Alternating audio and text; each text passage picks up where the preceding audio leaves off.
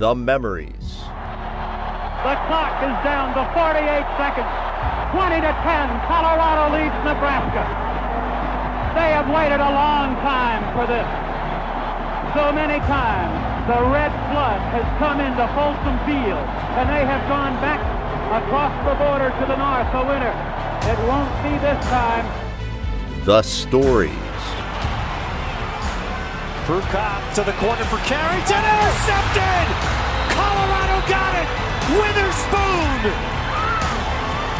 With the biggest play in Colorado football for years! And now, as a supplement to over 40 years worth of CU football coverage in the CU at the Game archives, here is Stuart with his CU at the Game podcast.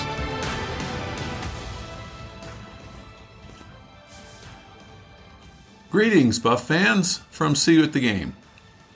This is Stuart Whitehair, publisher and editor for the CU at the Game website, and your host for the CU at the Game podcast. Welcome to the 10th of 20 interviews in our CU at the Game NIL campaign. Joining me for this episode is senior safety Isaiah Lewis. Now, if you want a likely bar bet winner, ask your fellow Buff fans who was the leading tackler for CU in the 2021 season. It wasn't Nate Landman or Carson Wells, but safety Isaiah Lewis. Lewis has been through a great deal since committing to CU in the summer of 2016, including the changeover of coaching staffs three times in his first four seasons. Lewis has remained a committed buff throughout and has molded himself into one of the best defensive backs in the Pac 12.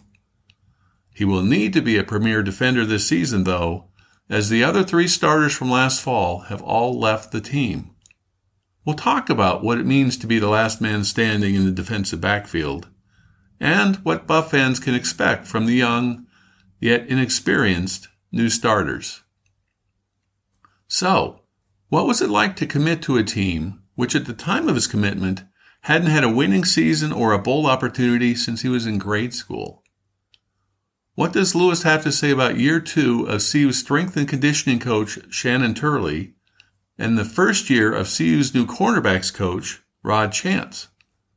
And whose NFL jersey does Isaiah have in his apartment as inspiration for him to get to the next level?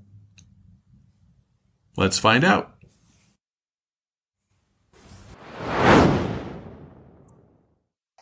Okay, and we're here with senior, I guess, super senior Mm. uh, safety Isaiah Lewis. How are you doing today? I'm doing good. Appreciate the opportunity, big time. Well, great. Well, glad to have you with us for the podcast. We're going to go back and start with your recruiting and becoming a buff. But uh, before I forget and I gloss over it, uh, were you aware that you were the leading tackler on the team last year? Oh yeah, that was a that was a very uh, prideful stat that I had. I was I was glad to have that. Um, you know, things might have been different with uh, one of the Pac-12's best, Nate Landman. Uh, you know, playing the full season, but uh, yeah, it was definitely a stat that I was proud of, and um, it, I, my body, you know, I had to pay for it, but it was uh, it was a great honor and a awesome achievement. Yeah, very much so. I just don't know how many people. Yeah, most people, if you fan the Buff Nation, you know, take a poll, probably most people would say Nate Landman or maybe Carson Wells, but leading tackler on the team coming back for uh, 2022 season. It's hard to believe that you were in high school in 2016 and you're still in college in 2022. Oh, it's hard. It's hard to believe for a lot of people, actually. but you're here. So let's go back to your recruiting. You were part of the class of 2017, which was one of the highest rated classes uh, in the past decade or so at the University of Colorado, largely off of the 10 and 2, 10 and 4 season that CU had had in 2016. But you committed in July Mhm. of 2016. So from the Sacramento area, Granite Bay, Yeah. um, so you're committing to a school that hadn't had a winning season, hadn't been to a bowl game since you were in grade school. Yeah. Um, what was enticing to you about the University of Colorado? What made you think about coming to to Boulder for a team that uh, wasn't showing a lot of success at the time? Um, I mean, Coach MacIntyre um, was instilling a culture of family, and it was apparent, and it really drew me and my family in. So um, that was the first thing.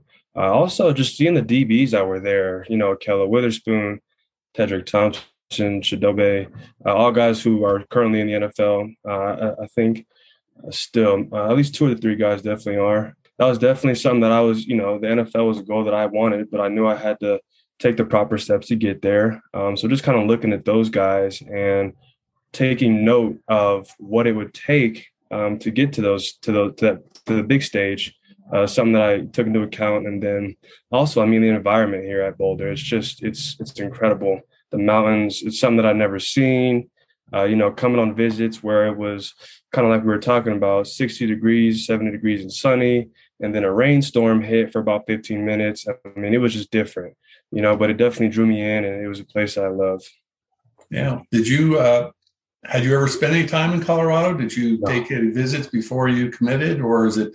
I don't think you did your official visit till after you had already committed. Had you spent any time in Boulder? Did you have a chance to come to Boulder at all?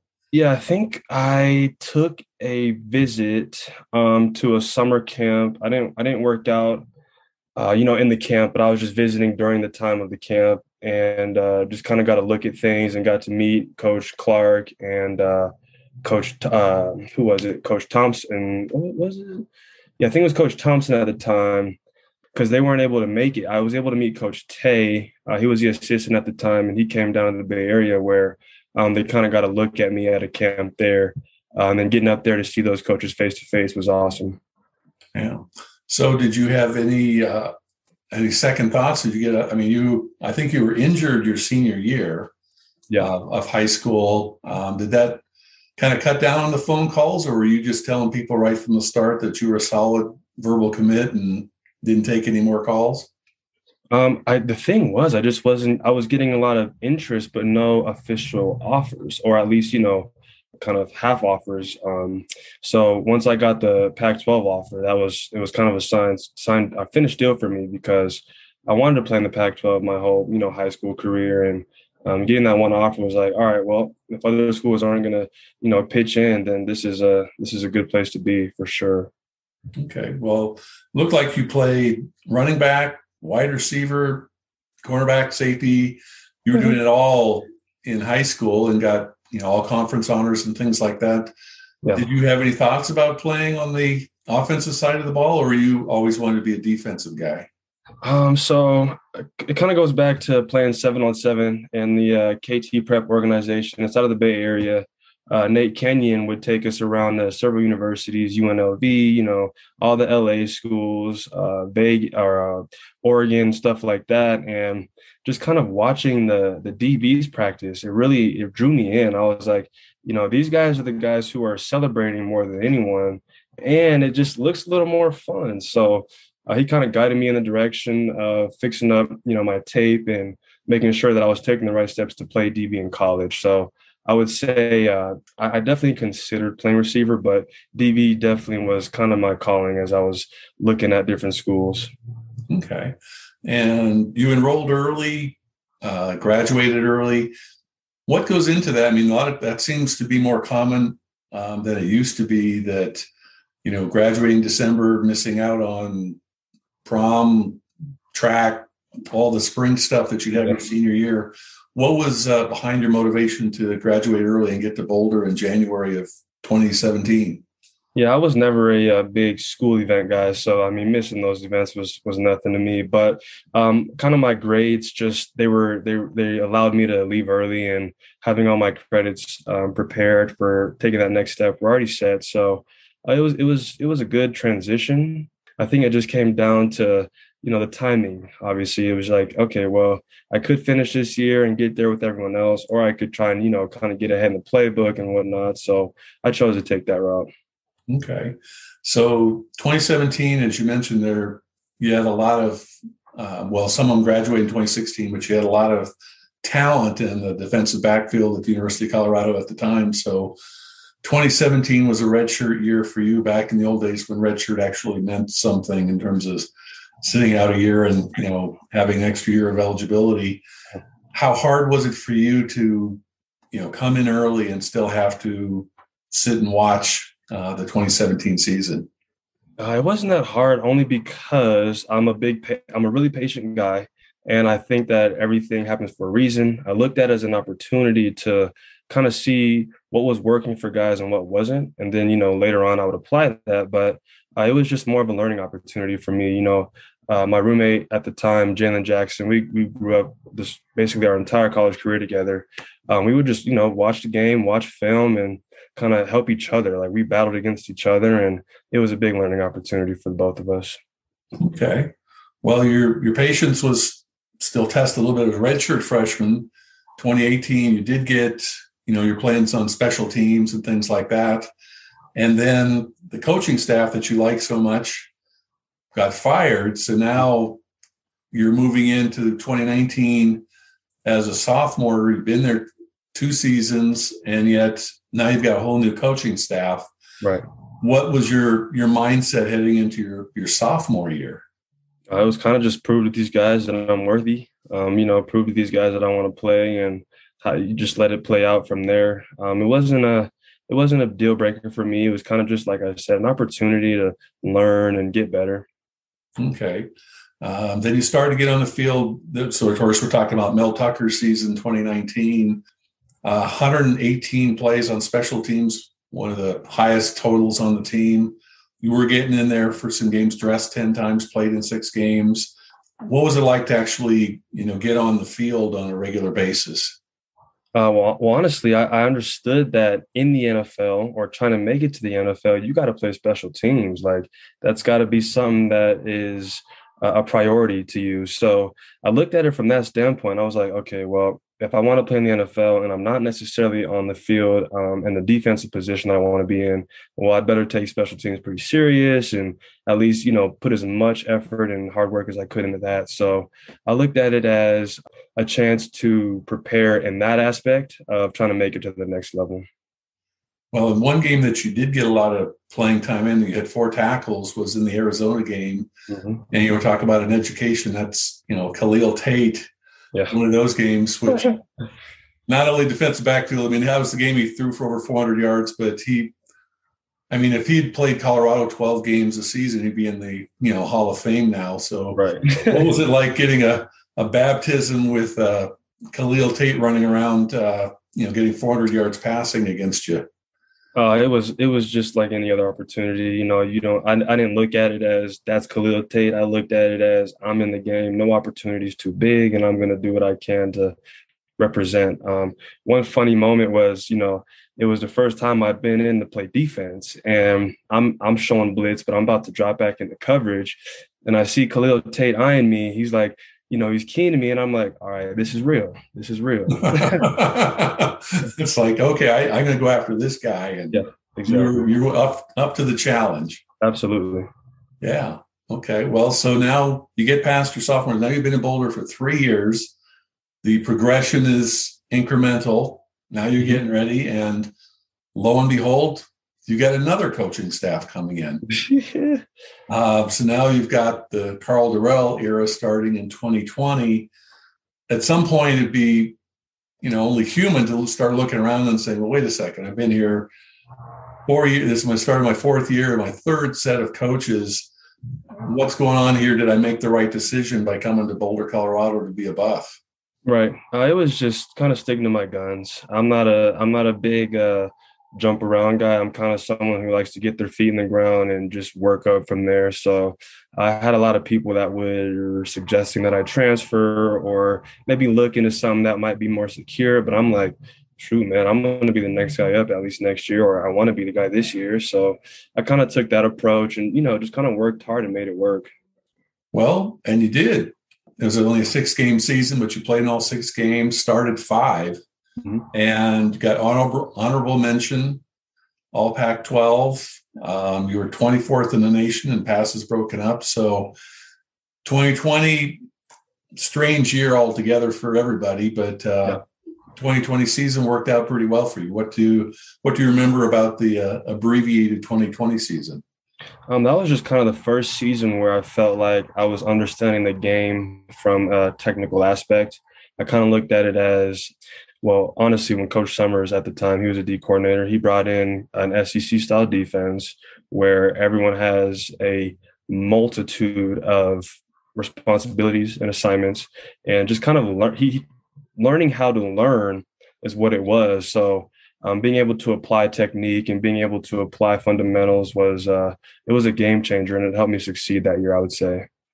Wow. So you mentioned Tyson Summers, you know, as your defensive coordinator, and yet I don't. I mean, it's hard. I, I tried to go back and count how many different position coaches, how many different coordinators that you've had. Mm-hmm. Is it that hard, or is that much different? I mean, is it like going from French to German to Spanish to you know something else, or is it fairly consistent in what you're what you're trying to accomplish, or was it starting over from scratch every year?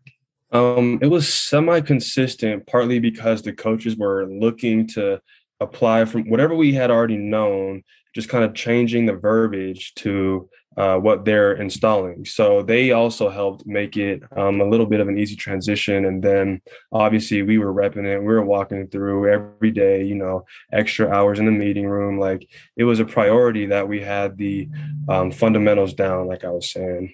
Yeah. So moving on to last season, you were getting some uh, preseason ink, you know, for all Pac-12 Lindy's and Athlon, and Phil Steele had you as the number 32 safety in the nation. Being in Montana, not being around Boulder campus all the time, not being around the team all the time, you know, I've for decades have absorbed all those preseason magazines. I'm just wondering, as a player, do you pay any attention to that stuff? Um, do you look for those magazines in you know June to see what they say about the team and what they're saying about you? Uh, personally, no, but I've got family who does, so I'm naturally naturally exposed to it. Uh, it's not something that I take into account, but uh, I do like to sometimes just look and see, you know, where I'm stacking up versus other guys in the country. Uh, I think it just comes back to, you know, focusing on yourself, improving your craft, and um, you know, just making sure that you're locked in. So when the opportunity comes to do great things that you're ready to do it.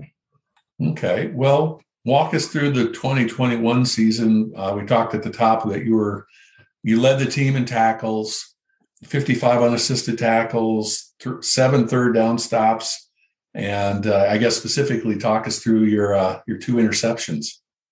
Oh, it was just preparation. Um, Coach Maxie and at the time Coach Mead, you know, they were practice is going to be harder, so the game is easier. And Coach Maxie harps the ball. So any opportunity, whether the ball is in the air, on the ground, and no one's around, we better go pick it up. And I think it just came down to um, repeti- uh, repetition around the ball. In practice, we're always working interception drills and we're working technique drills and, um, you know, half coverage, middle of the field, and especially man to man. Man to man is probably one of our biggest things that we practice. And, you know, it's just, it's a, communication was at a premium and uh, technique was at a premium and um, the Oregon State one, I was able to pull that one away. Uh, versus Oregon, that was more of just uh, watching Tyrann Mathieu play and taking notes from him and applying that. So that wow. was that was a that was a cool one. Well, that's uh, pretty good. Someone to emulate. I shouldn't divert, but uh, you've got a jersey behind you. Uh, you want to tell everybody who what the the jersey is and why that's significant to you? Yeah, Troy Polamalu. He's a uh, NFL safety legend. I think he was just a freak, uh, freak athlete. Uh, it's it's something that watching his film is like I don't know if I'm going to be able to do what he did, but to hold myself to a lower standard would be wrong of myself. So just kind of looking at that jersey every day and walking by as a reminder of you know the mindset I should carry, and then also the play that I'm looking to uh, display. Okay, and not the hair.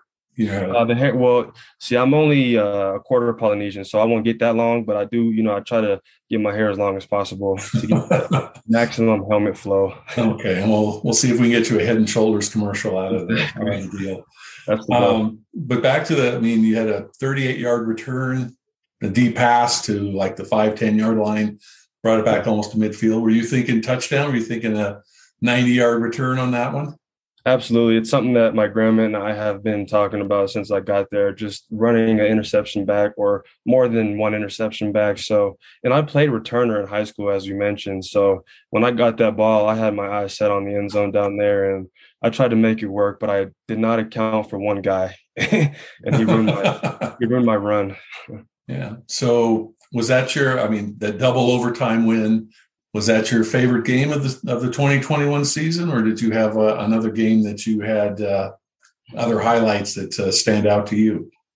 Um, I think the yeah, I would say that was definitely my favorite game. And although we lost the Texas A&M game, um, that was there was a level of competition out there on that field that that was it, it was unreal. And you know, it, we didn't get the result we wanted, but just the the the tenacity and the focus that we were all playing with was like it just felt really good. The energy that we were feeling between each other was just something that uh, I don't think I felt for the rest of the year. Um, just because you know the intensity was raised and we we understood the assignment, right? Um, but yeah, I think the Oregon State game was definitely a a trademark game and something that we really enjoyed as a team. Yeah, well, you talk about that. I mean, the defense, obviously, a team is a team, but the defense ended up spending an mm-hmm. inordinate amount of time on the field mm-hmm. last season, and you know, Texas A&M game would be a good example of that. That the defense did more than enough to defeat a top team. How hard is it being on different sides of the ball? You know, talking with your teammates, talking with your friends on the offensive side of the ball. You know, kind of like, hey guys, anytime you guys want to, you know, pick it up here, you guys are 100th or worse, you know, nationally in most of these national rankings, mm-hmm. or is it just, hey, it's all about team and you know, if if our team only scores three points, then we got to shut out the other team, and that's the way it is. Absolutely, it comes down to encouragement. Um, we understand that it's a team game, and we love our team. I think that uh, we we definitely grew agitated um, just because we had guys getting injured. Uh, just from playing so many snaps per game. But at the end of the day, all we were doing was encouraging, and we understood that if we were to take a negative approach, it would only make things worse. So we were constantly being encouraged by coaches, and we even took it upon ourselves to be like, we have to support one another, or this will, will not work. And I think towards the end, it definitely grew, and I, I know it'll be huge going into this next year. Okay. Well, heading into next year, good at you're good at segues. That's great. you do have a, a you have your safeties coach is the same, but you got a new cornerbacks coach in Rod Chance. What's the interaction um, obviously, you know, different roles, but the defensive backfield is defensive backfield. What sort of interaction or contact have you had with uh, Rod Chance, the new cornerbacks coach? I would say he is a technician and he knows intensity. So I think it's going to be huge, especially considering we have a lot of young corners um, who I would definitely say are ready to step up and want to step up. Uh, I think Coach Rod is going to be huge for those guys and making sure that they're prepared. And I think it's also our corners, like I was saying, they they they want to be prepared. So I know they appreciate what Coach Rod is doing, and we haven't even started yet. But you know, these guys are looking fine tuned and ready to have a good spring.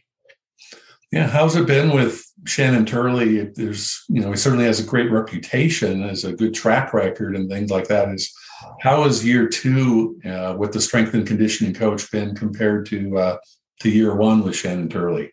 Oh, awesome! Um, you can ask him; he'll he'll tell you. It's just the additions to the staff, and also getting to learn more about our team dynamics and kind of our strengths and weaknesses. It's been huge. Uh, Coach Turley is a big guy on being healthy, so the stretching we do is the biggest part. We don't. We're not looking to um, see who can lift 500 pounds in bench press and 800 on squat. It's not even close to that. We're looking to fine tune our ligaments, uh, making sure that we have longevity throughout the season and then also throughout the preseason. So, uh, Coach, Coach Turley's been a game changer in terms of preparation. Okay.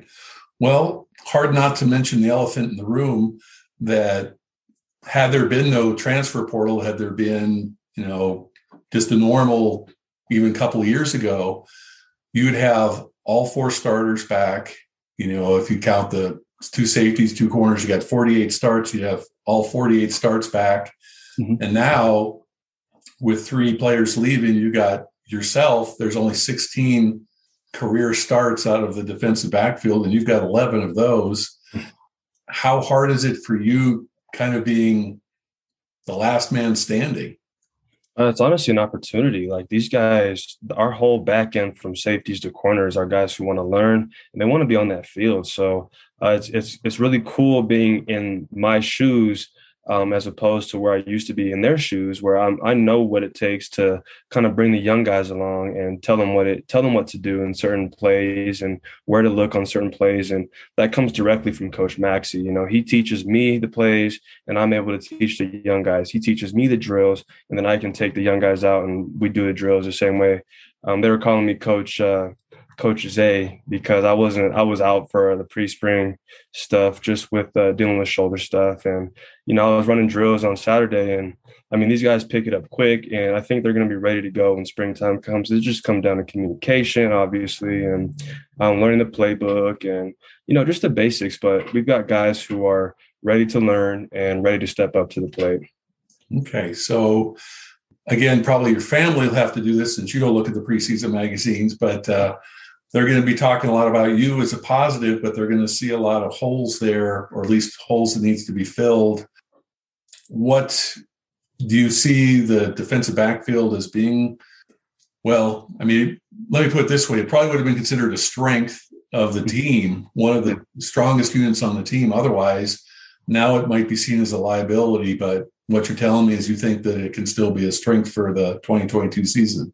Yeah, I mean, our, our coaching staff, I, I think they will refuse to let that happen. You know, so they've we're doing extra hours. We're doing things that are going to make sure that guys are prepared to play when their time comes. And kind of what Coach Wilson stresses to us is there's no starters. Everybody needs to be ready to play. It's it's all about um, the next man up. There should be no dip in production or no dip in um, just kind of running the, the the same plays that the starters were or the same style. So uh, it's going to come down to having a great off season, which we're we're on the right path to doing. And uh, like I said, the the young guys are anxious and they're ready to learn. So that's a huge part to being a successful back end. Okay. Well, who do you, um, if you had to pick one guy, um, Nikko Reed certainly had a great game against Utah with the kickoff return interception, and Karl Dorrell talked about how his attitude was get me on the field and I'll make plays. And then the next week yep. he gets on the field and makes plays. Um, what name that most Buff fans are not familiar with is going to be uh, a pleasant surprise this fall in the defensive backfield? Um, there's a couple guys. I couldn't just say just one because I, I think there's a couple guys who've yet to get to show what they can really do. Um, Nikko being one of them. got a little glimpse of him. Um, Kalen Moore will be really good for us. Toren Pittman, he's been putting in the work on special teams and is really ready for a, a big role uh, on the defense. And then as far as uh, uh, safeties go, Trevor Woods is really anxious to go lay the wood on somebody. Not not to be ironic, but yeah. he's a hard hitter and he wants to get his nose in there, which I'm really excited about. Um, and then Tyrin Taylor is going to be a great nickel back for us. And then uh, there's there's I mean we've got there's guys everywhere in the nickel position and the safety position that um, I think will be huge uh, as, as as long as they keep learning and developing, which they're taking uh, into priority. Okay, well, as we speak, we're on the on the verge of the start of your well, it'll be your sixth spring practices. Yeah. Is there any melancholy about having going through it for the the last time? Are you excited to get going on it, or just something to to get through on the way to finals and get on to the fall?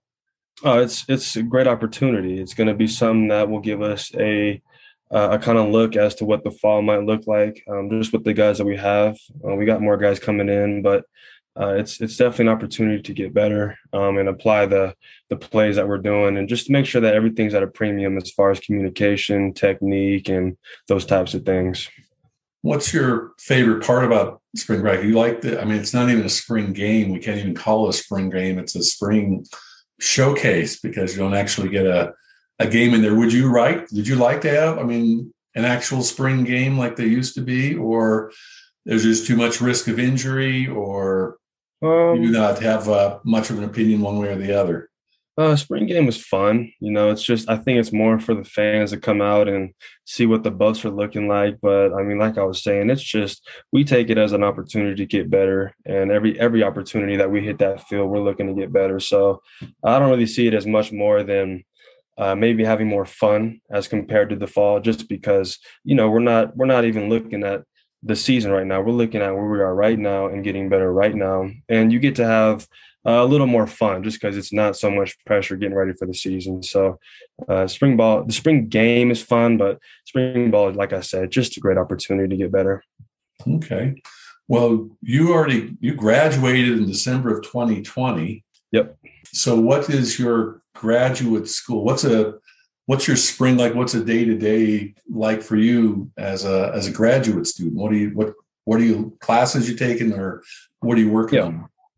Yeah, I'm currently enrolled in the uh, Masters of Science uh, of Organizational Leadership. So it's not a uh, a heavy load per se compared to you know being an undergrad, but um, it's definitely an awesome opportunity to one achieve a master's, and then I'm also learning just kind of the ins and outs of running a business, um, being a manager, um, what works within teams and what doesn't. So um, the MSOL program, as we call it, uh, is what I'm enrolled in now, and it's just it's a good it's a good learning opportunity. Okay. So personal goals for this fall, you're going to lead the team in tackles. You want to be a team captain. Uh, what, I mean, obviously team goals, you know, want to win Pac-12 games, want to win, uh, you know, go to the Pac-12 championship and stuff like that. But uh, do you set personal goals? And if so, what are you looking to do? Uh, absolutely. I haven't really set um, any specifically for the fall other than um, making sure that I'm prepared for that time. But um, in the spring, it's kind of just becoming a master of the playbook, um, making communication a priority, and then also being a leader to uh, the young guys in the back end who are, need me to be a leader and need me to help them understand the playbook because I've been in their shoes and you know it's it's difficult learning you know words that mean so many things. So um, just kind of having an understanding uh, what what being a leader takes uh, is kind of one of the bigger goals I have going into this spring. Very good. Well, we'll wish you a lot of luck for this season. Wish you good health Yep, um, you. coming back for your senior year, and uh, hope you lead the team in tackles and get a couple interceptions. At least Yeah. one of them take Yeah, it I need back to, uh, all the way. Definitely up my interception number. I can tell you that right now. Okay, we'll look forward for that. Thank you. Yep. Thank you so much.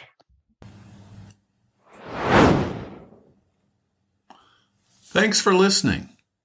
I hope you've been enjoying the CU at the Game NIL podcast campaign as we have now reached the midway point of our 20 interview series. The interviews will continue throughout the remainder of the spring, so I hope that you subscribe to the podcast at your favorite sites and that you won't miss any of the new interviews and take the time to go back and listen to the first nine. In addition, I will be back shortly with Brad and Neil as we take a look at the CU defensive side of the ball heading into spring practices 2022. This episode and this series of interviews would not have been possible with, without your kind contributions to the CU at the Game NIL campaign. So thanks to all of you for supporting your CU student athletes. So, until next time, be well, stay safe, and go Buffs.